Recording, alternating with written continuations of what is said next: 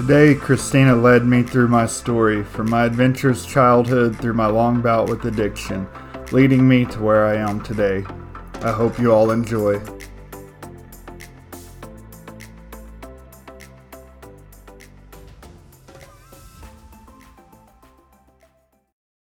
All right, Tyler, you're in the hot seat now.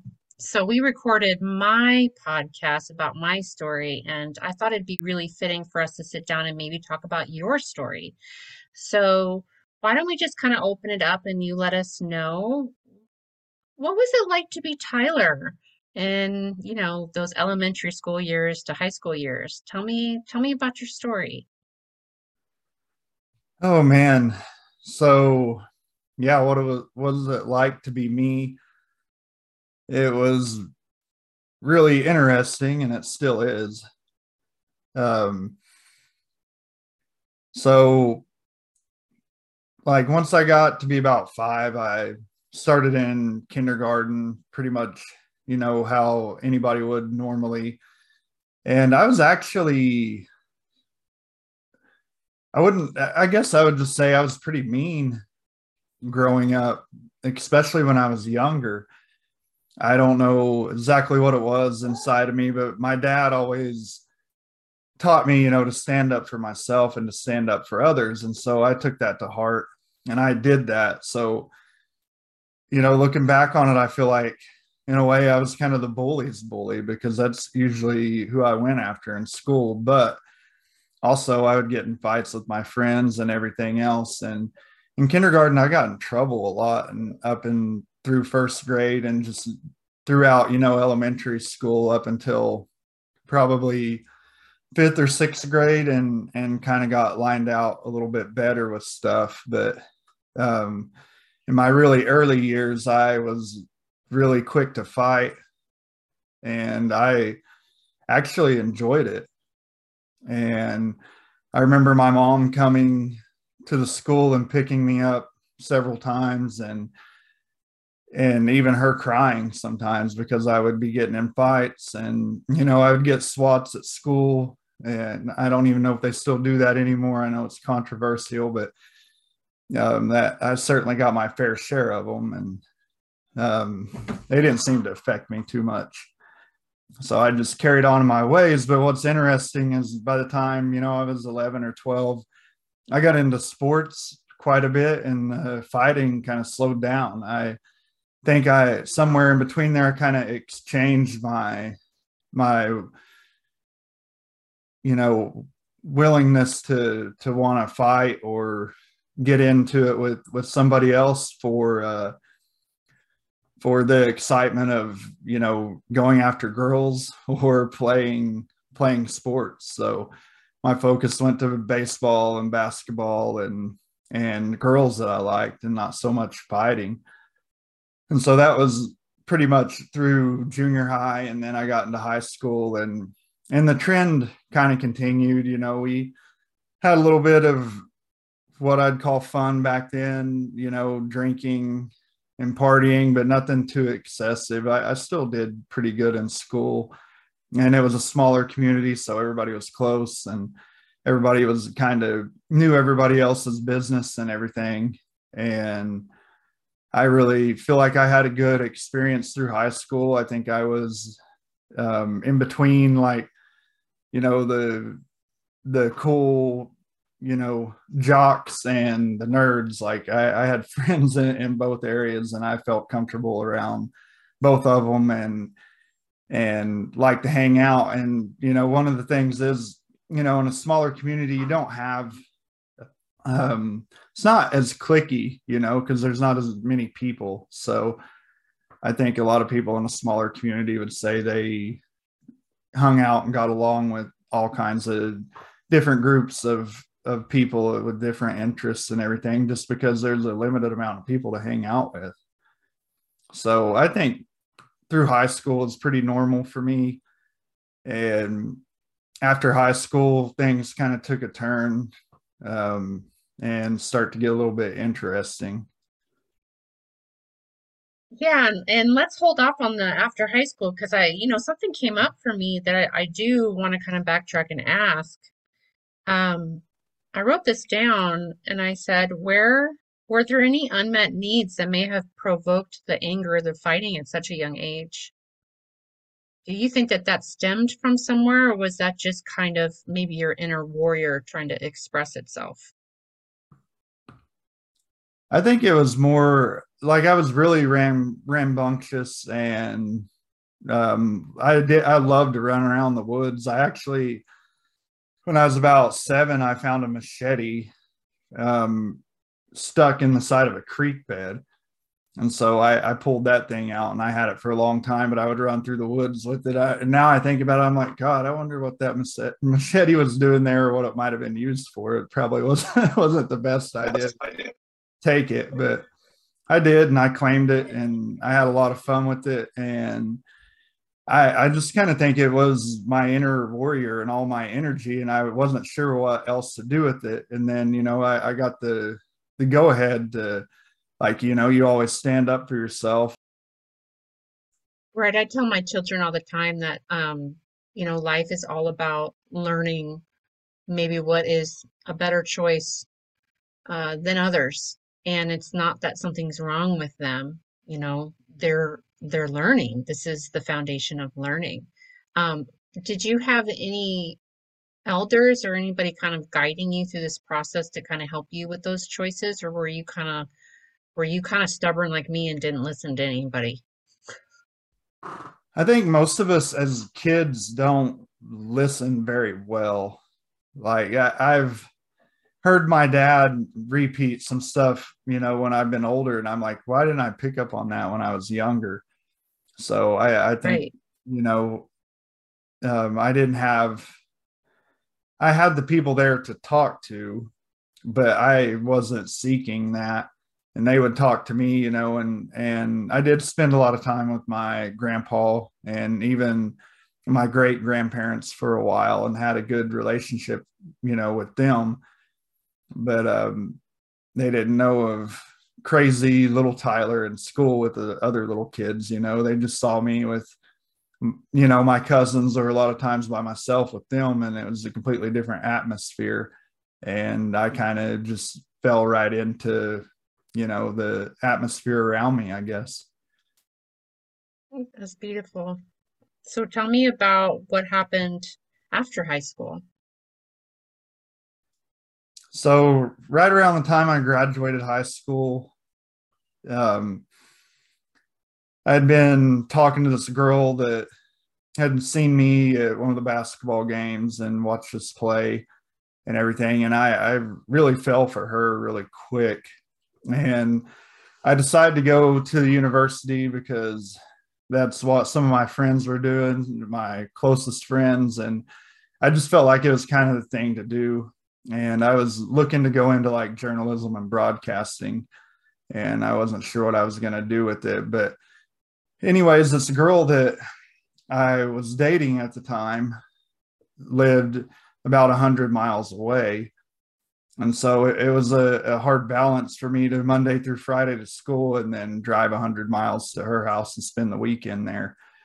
And then on top of that, I started picking up work in the oil field and I was roughnecking and I kept getting a like every month I was getting like a dollar or two dollar an hour raise. And and finally you know that with with her being further away was enough for me to be like oh, I don't want to go to school. I'm going to work for a while and and stay down there with her and stay in that area more often.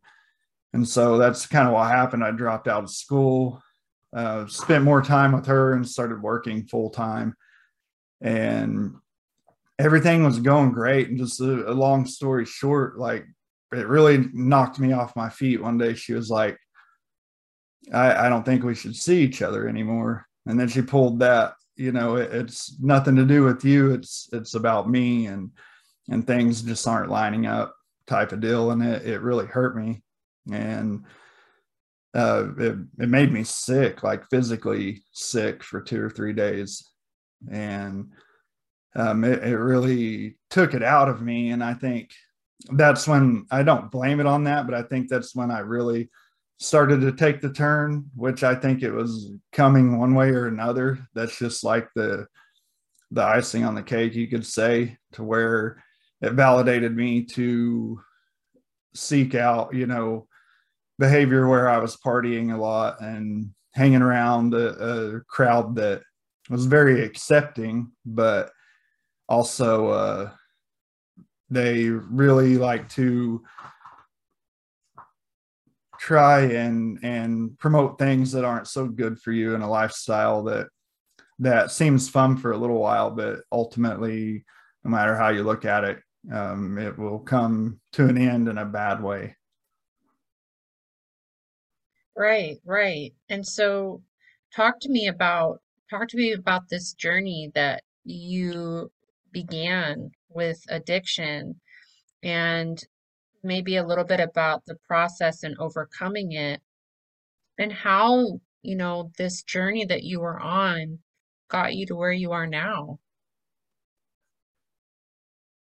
So it started out as let's see, I was probably the time I really started drinking a lot, I was probably around 21 and I I would party a lot. I would work so I would work a, a week on and have a week off and my week at work would be nothing but work and then um, going to the hotel and sleeping and repeating. I would work like 84 hours in that week and then I would have a week off. So my week off, like usually three to four, sometimes even more nights a week, you know, would be about finding a party and drinking.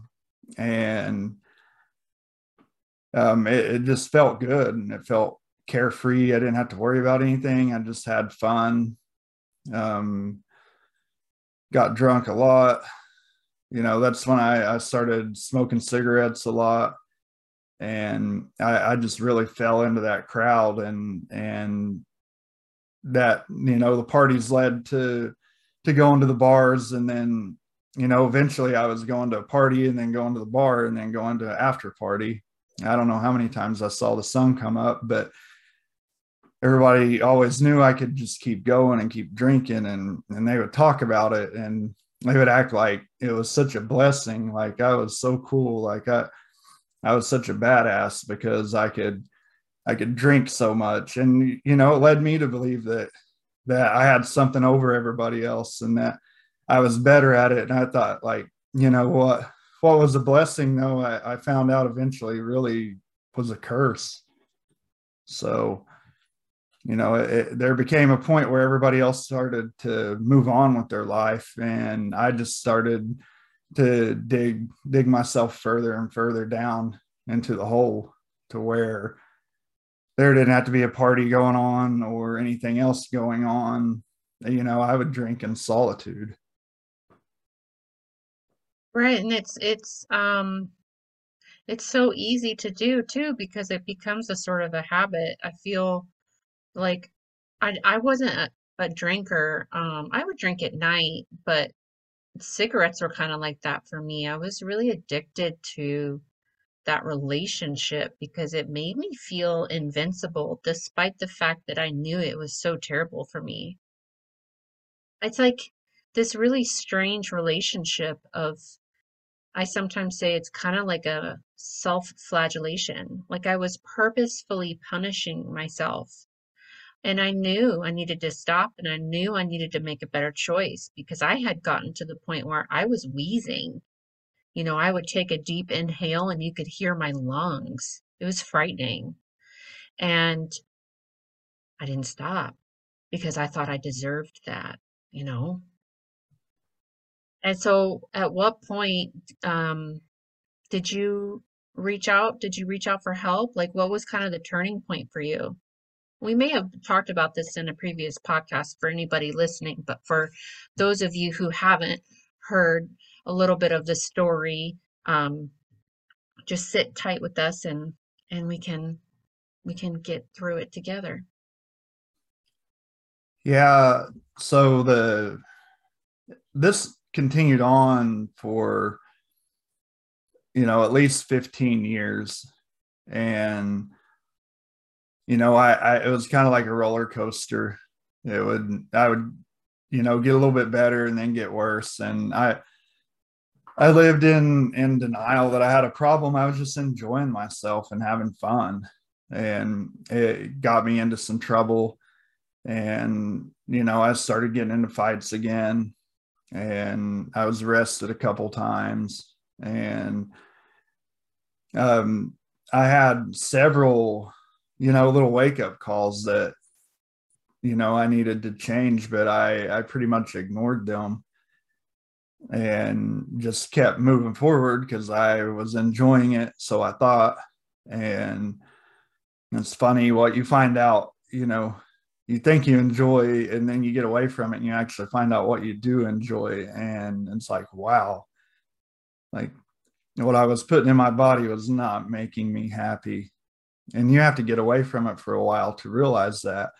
But it wasn't until I, oh, I was probably about 27 or 28 and I left everything behind and moved out to western Oklahoma and I lived by myself.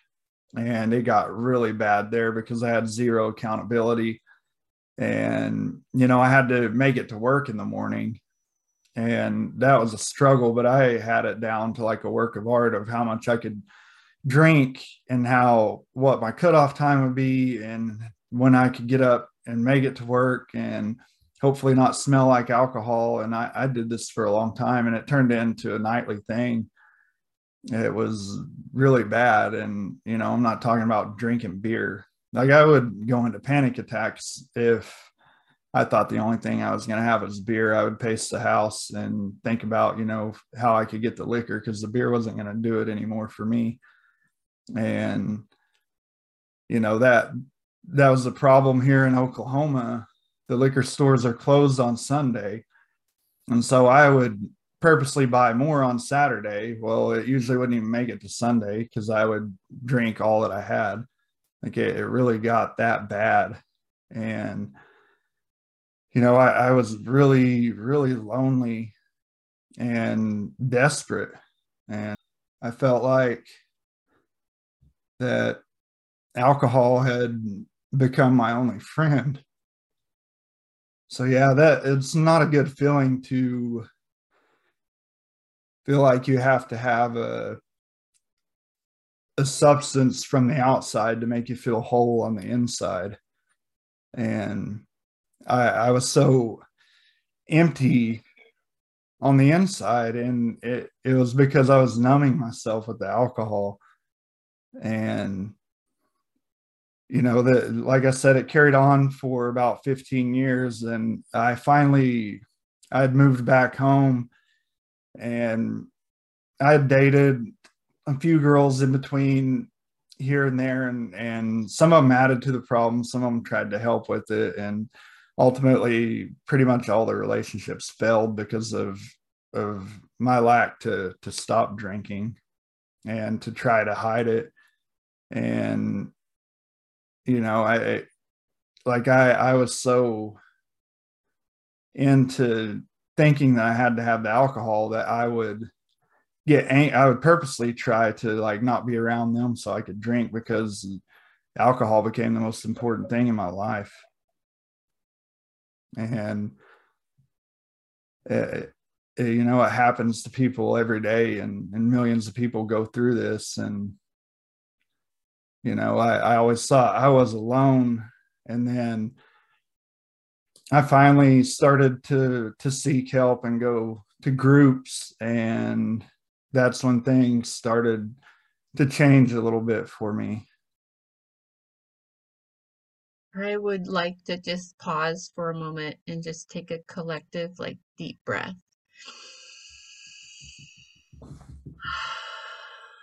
and just say thank you for sharing that part of your story. Um, that took a lot of courage. So thank you for sharing. And when we are in the depths, there is a loneliness um, that I know a lot of us have experienced. We've, we've, there's many of us, and I'm sure listening that have really been there. I've been there. And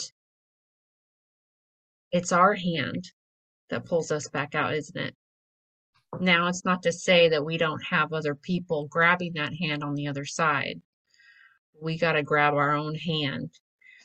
And I'm really proud of you for coming out of that. I listened to a podcast yesterday and they said something along the lines of, and I'm going to butcher it, but just bear with me. And it said something along the lines of that a lot of people don't have a spiritual connection and they deeply are craving it and they will turn to alcohol because what's alcohol called? Spirits, right?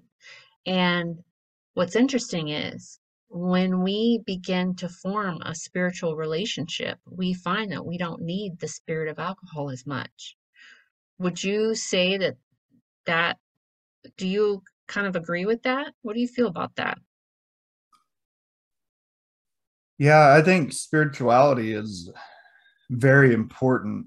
And if somebody doesn't have a practice of that regularly, um, you're going to be more likely to run into problems and and have stuff like that creep up on you because you want to feel different you want to feel that connection and you can find that through spiritual work.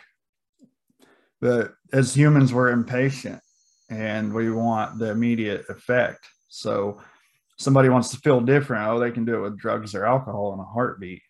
But whenever you sit back you know everybody knows great things take time and work on this practice and get outside of your head a little bit and just try to listen um, to what your body and your soul's trying to speak to you and have some quiet time you can you can really change the the way you feel and the and the way you think.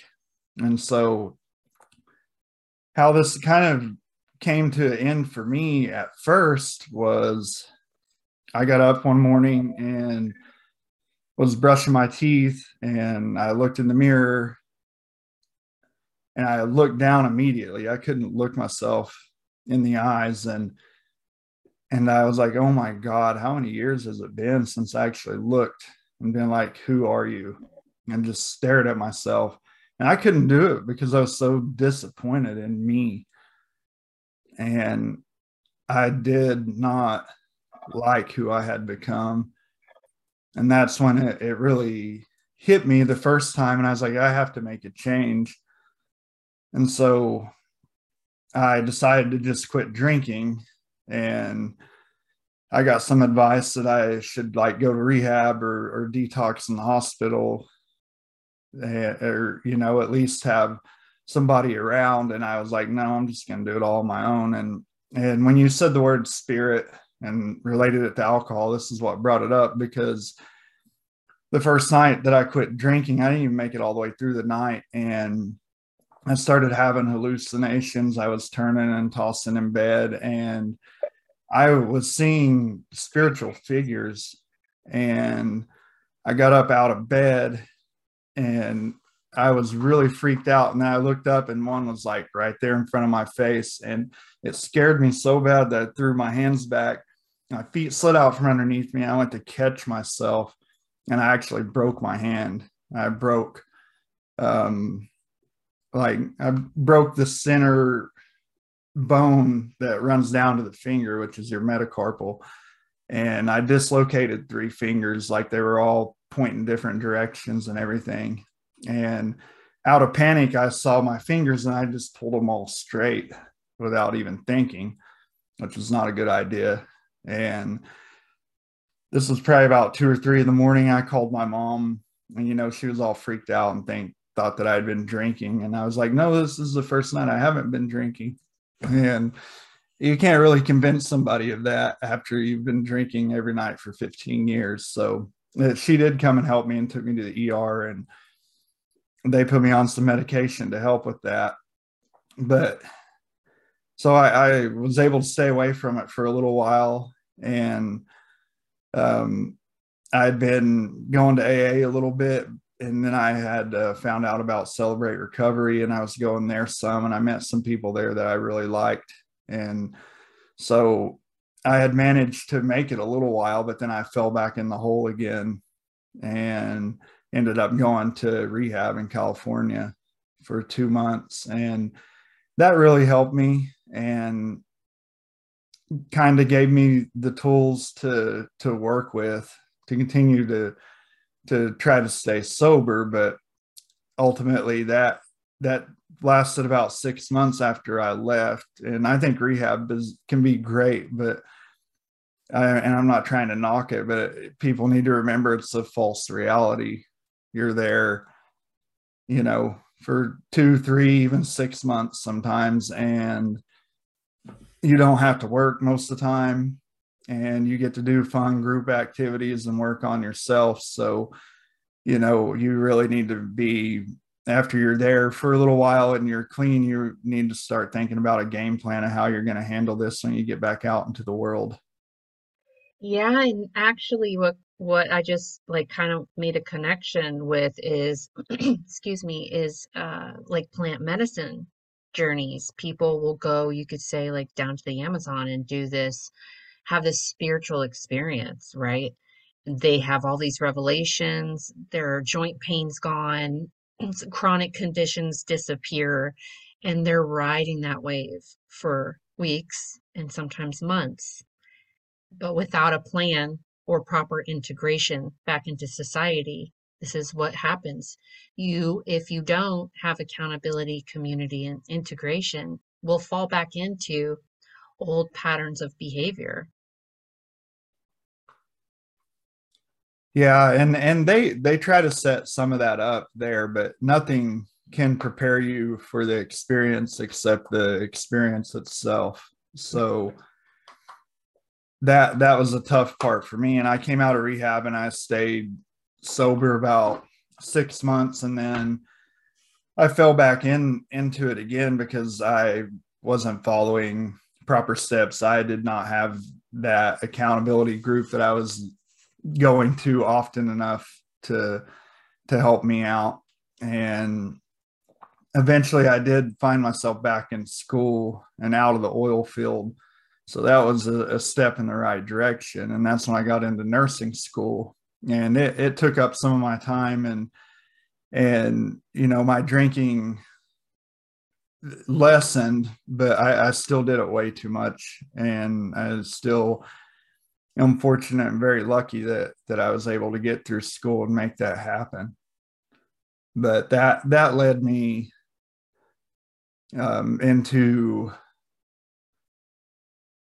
my final climb, I think, out of my addiction, which was I, I put more time into celebrate recovery and um you know I, I, used to be in a band and was a drummer and stuff and so I, I started playing drums for them. I got up the courage to be in front of people without drinking and that felt really good.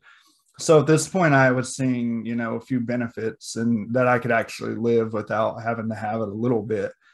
And I had did I've completed three 12 steps now, but at that time I had started the first one around that time. And then on top of that, um,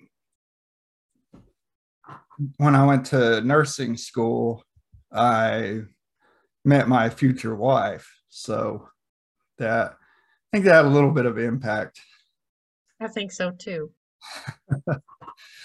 but you know she and I, I was pretty quiet about my problem i did kind of open up to her and say look i'm i'm getting better but i'm not well and uh, we dated for quite a while and then she after school you know i, I kind of fell off a little bit because i didn't have that accountability and and that uh challenge of school and you know, finally one day, and she had uh, a daughter that was, she was 13 or 14 at the time.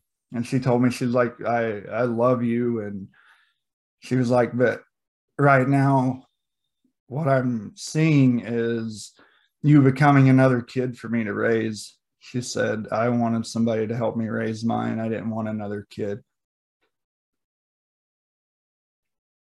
And you talk about boom Like love that, of that love hit a mother. God, that hit deep.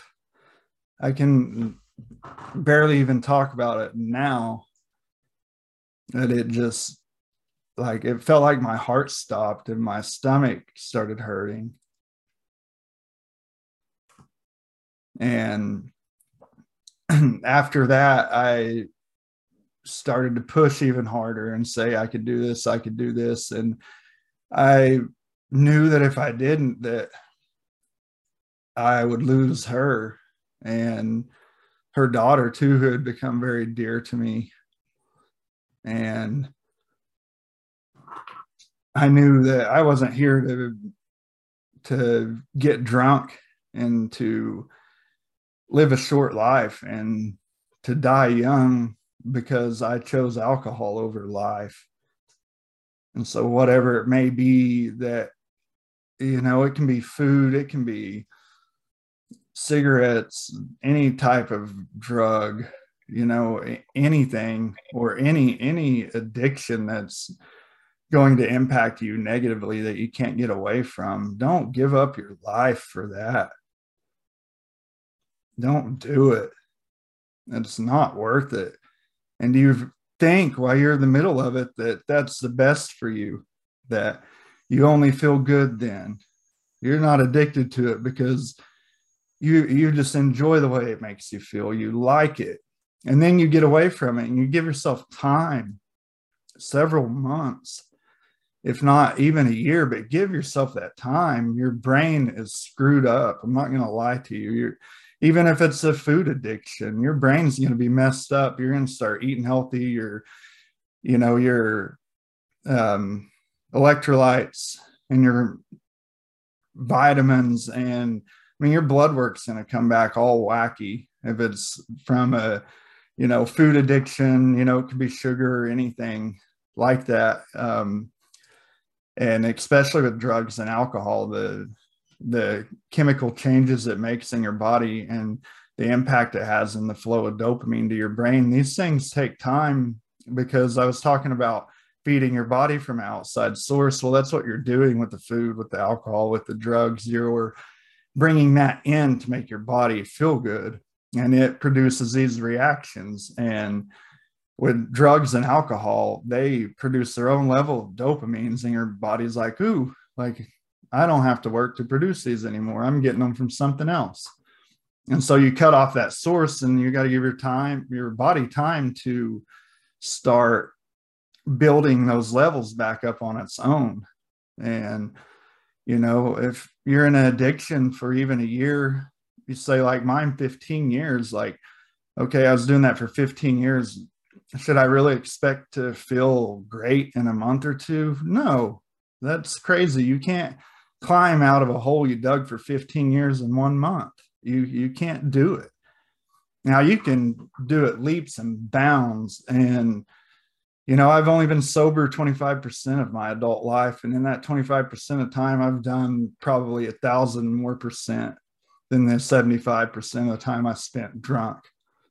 So you might have to think about that. And I think you should think about that.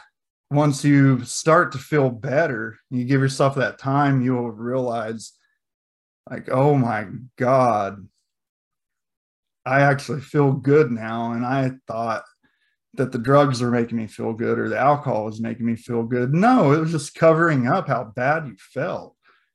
If you're in that deep of depression, you're not going to realize it until you come out of it and you start to feel good again. And that's the problem. People have not felt good in so long, they forget what it felt like to feel good. And they think when they have a decent day that they feel good and they're not even at the tip of the iceberg because people aren't taking care of themselves. And I would also offer that, you know, we have a struggle, a lot of us feeling things that feel bad. And so if we're not feeling what might not feel good, it prevents us from feeling good, right? And this is kind of like the medicine I work with when I serve cacao to people in circles right now is encouraging you to be open to feeling uncomfortable because when we start to open back up and feel again, it's normal to be in pain. It's normal to be uncomfortable, but it's also normal to be in ecstasy and joy, right? And so life isn't just one direction. We have quite a few, but opening oneself up to feeling the things maybe we haven't had practice with. I think that really is like kind of the foundation of it is sitting with other people who can help you through the uncomfortable periods because you know there are ups which are the well i would say the up part of the roller coaster. You know what's coming. The roller coaster is going to come down and it's going to be so much fun right? But we got to get up. You know what i mean? Yeah. So yeah. and the thing the thing i wanted to like say congratulation on too is that you chose love. At the end of the day you chose love and what a better what like the best choice we can make in this lifetime right? Yeah. Love can heal like all wounds. Say love chose me. Love chooses everybody though. You just have to be willing to accept it and let it in you know and that comes to another point you know i always thought nobody uh, believed in me like that they didn't expect me to come out of this had gotten so bad. And and really what i found out is that i didn't believe in myself. And i come to that realization and then you know i would go to celebrate recovery or aa or something like that. And i'd look around the room and see all these people in there that were there because they they believe in everybody that comes in that room and they know everybody has a, a chance at it. And so it was me putting that into my head and it was me not believing in myself. So you look look in the mirror and say is this what i want to be? Am i happy with this and in my case it was choosing alcohol over everything else in life or choosing everything else in life over alcohol. It seemed pretty clear um, to me what would be the better route. And it's hard and it's still been hard. And you can have times where it'll creep up on you but it, it will get easier and it has gotten easier. And you start to see all these benefits that you have without it and it really makes it hard to go back to that thing and it really like if I have that little demon pop up in my head, I can just snap my fingers basically and and it can be gone. If, if you don't feed it, you know, there's so many other directions, so many other different things that I can look at and things that I can do that I, I couldn't do with alcohol. So it, it, I can bury it pretty quick. Well and i would i would also offer that you know the the shadowy parts of our being are always going to be there. It's never going to go away. And to just accept it accept that this is a part of the journey. There's going to be thorns when we're walking the path you know and we just we just walk around. We say thank you for protecting whatever you need to protect but i'm good. And we just keep on going Yeah, exactly. and so how about um to conclude our little story time here which has been delightful tyler um I would like to ask through all that you have been through, do you have any words of wisdom that you would like to share? Mm, yeah, a lot of what I just said. I think for the past 10 or 15 minutes, I've said a lot of things that have just popped up to me and, and come from my heart, from my soul. And I think it, it's worth a double take for a lot of people to, to really let some of that set in. But number one, don't give up. Don't accept that that's who you are if that's not what you want to be. And, you know, you'll be told, well, addiction is a mental illness, and it is. And you'll be told, well, you know, it's not your fault. but that doesn't mean you can't do anything about it because nobody you know unless somebody's tied you down and is forcing you to do it you know you're the one that's sticking the needle in your arm. You're the one that's snorting something up your nose. You're the one that's tilting the bottle back. Don't sit there and blame it on something else whenever you're the one looking at looking right at it you know? You can choose to throw it out the window or you can choose to put it in your body. No matter what anybody tells you or anybody says like it's not your fault. At the end of the day yeah you have something to do with it you know? It's time to step up. And it's time time to climb that mountain. Like it's not going to be easy. And but the reward and if you can overcome something like that when life throws you other things you're ready. You may not feel that way but you look back and be like oh i beat addiction. Like what are you going to throw at me now? That's right. like what whatever it is you know and it can be some tough things but you you've got that under your belt then you're carrying a a really really tough belt That's right. I think the the one of the hardest things for me was when I threw away my last pack of cigarettes and there were still cigarettes in it.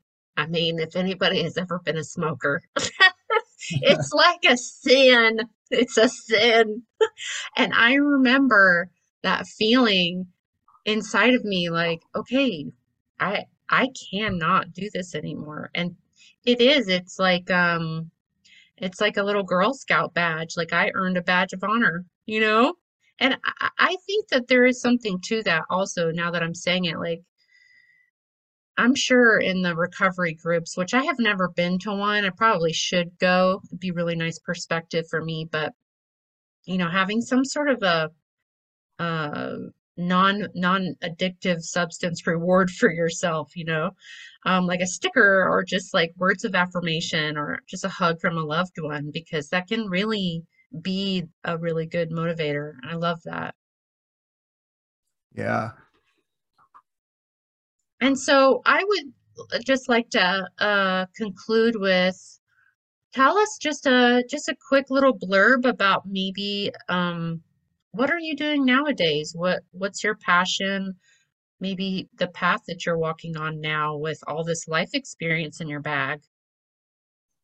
so yeah i'm glad you brought that up i was just thinking about that we probably should end this story at where i'm at now you know I, i've moved on from the the alcoholic tyler i still have that mindset sometimes but i take that energy and apply it to other parts of my life i'm like if i could juggle everything and manage to get drunk and most of the time keep a job that wasn't always the case but if i put all that effort in to screwing myself up what would happen if I put all that effort into making myself better?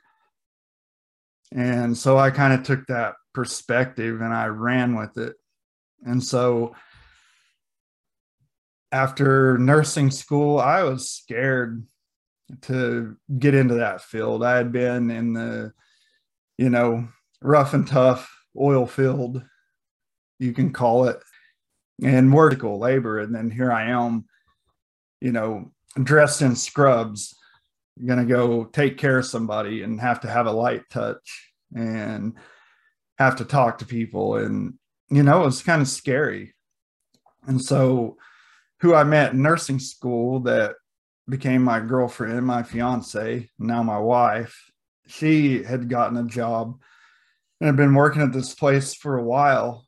And I really did not see myself getting into to long-term care to like nursing home stuff and she was doing that and i thought well if I could work with her, I would be a, a little bit more comfortable. And so the opportunity came up, and I went ahead and made that jump and started doing it. And it was tough, and I felt like I wanted to quit. I wanted to give up. And I would think about all the hard work and everything that I put into to it to get to that point and I knew that I deserved and that it deserved a little bit of time because it was such a big change for me. And so I I stuck with it.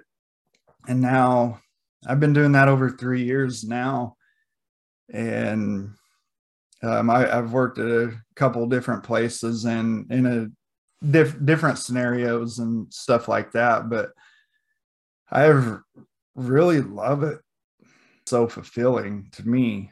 So I've just been sober four years now, and I became a nurse, and I make pretty good money in between me and my wife. Now we've managed to save up enough and to qualify for a loan, so we're building a home together say our daughter now because I, she is my daughter.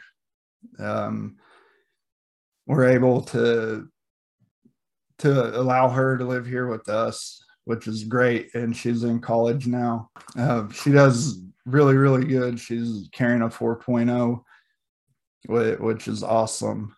And I get to be a part of all that. And now, you know, I, I have a good career that I like um, I have the best wife that I could even dream of, and and daughter, and it's just it really really fills me up. And you know that's what led me into holistic health too because i was like i feel so good, so full of love. And how much further can I take this? Like, can I keep feeling better? I mean, you're going to have days where you don't, but in the grand scheme of things, I, I think you can keep changing little things one by one and continue to build on it. So I looked into holistic health, which is where you try to connect different aspects of your body and make it whole. And so essentially you you look at your spirituality, you know, your physicality and your brain, like your mental functioning, how you think, your thought process. And that's where I think a lot of people should start is the thought process. So that led me into school for that and so I got certified to be a holistic health coach. I'm able to help people through that method. And I also started the sobrietist where I can provide those services to people. I um, coach people into to building muscle and losing weight and to eating properly, um, teaching them how to to look at the foods at the grocery store and know if this is good for them or bad for them and try to help them just one step at a time, one day at a time, overcome some of their obstacles. And I try to give them the tools to do that. And that's been very fulfilling as well. So basically,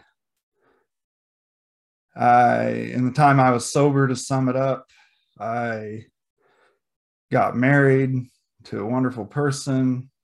I have a daughter. I have a job. I have my own company. I'm building a house and I'm getting better every day.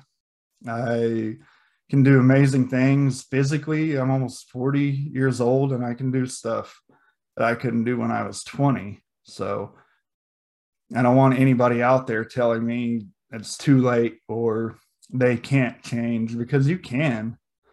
And quit blaming it on other things. You know circumstances can make things more difficult but that's only more of a reason, and you should use that for motivation, not validation to do wrong, to do what's bad for you.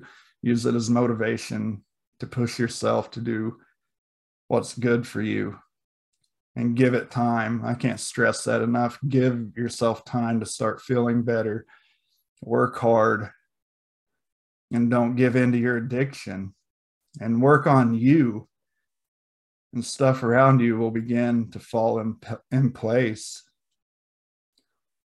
I don't want to discourage anyone. It's a big and scary world, but it's not going to stop for you. It's not going to change for you, but you can change for you.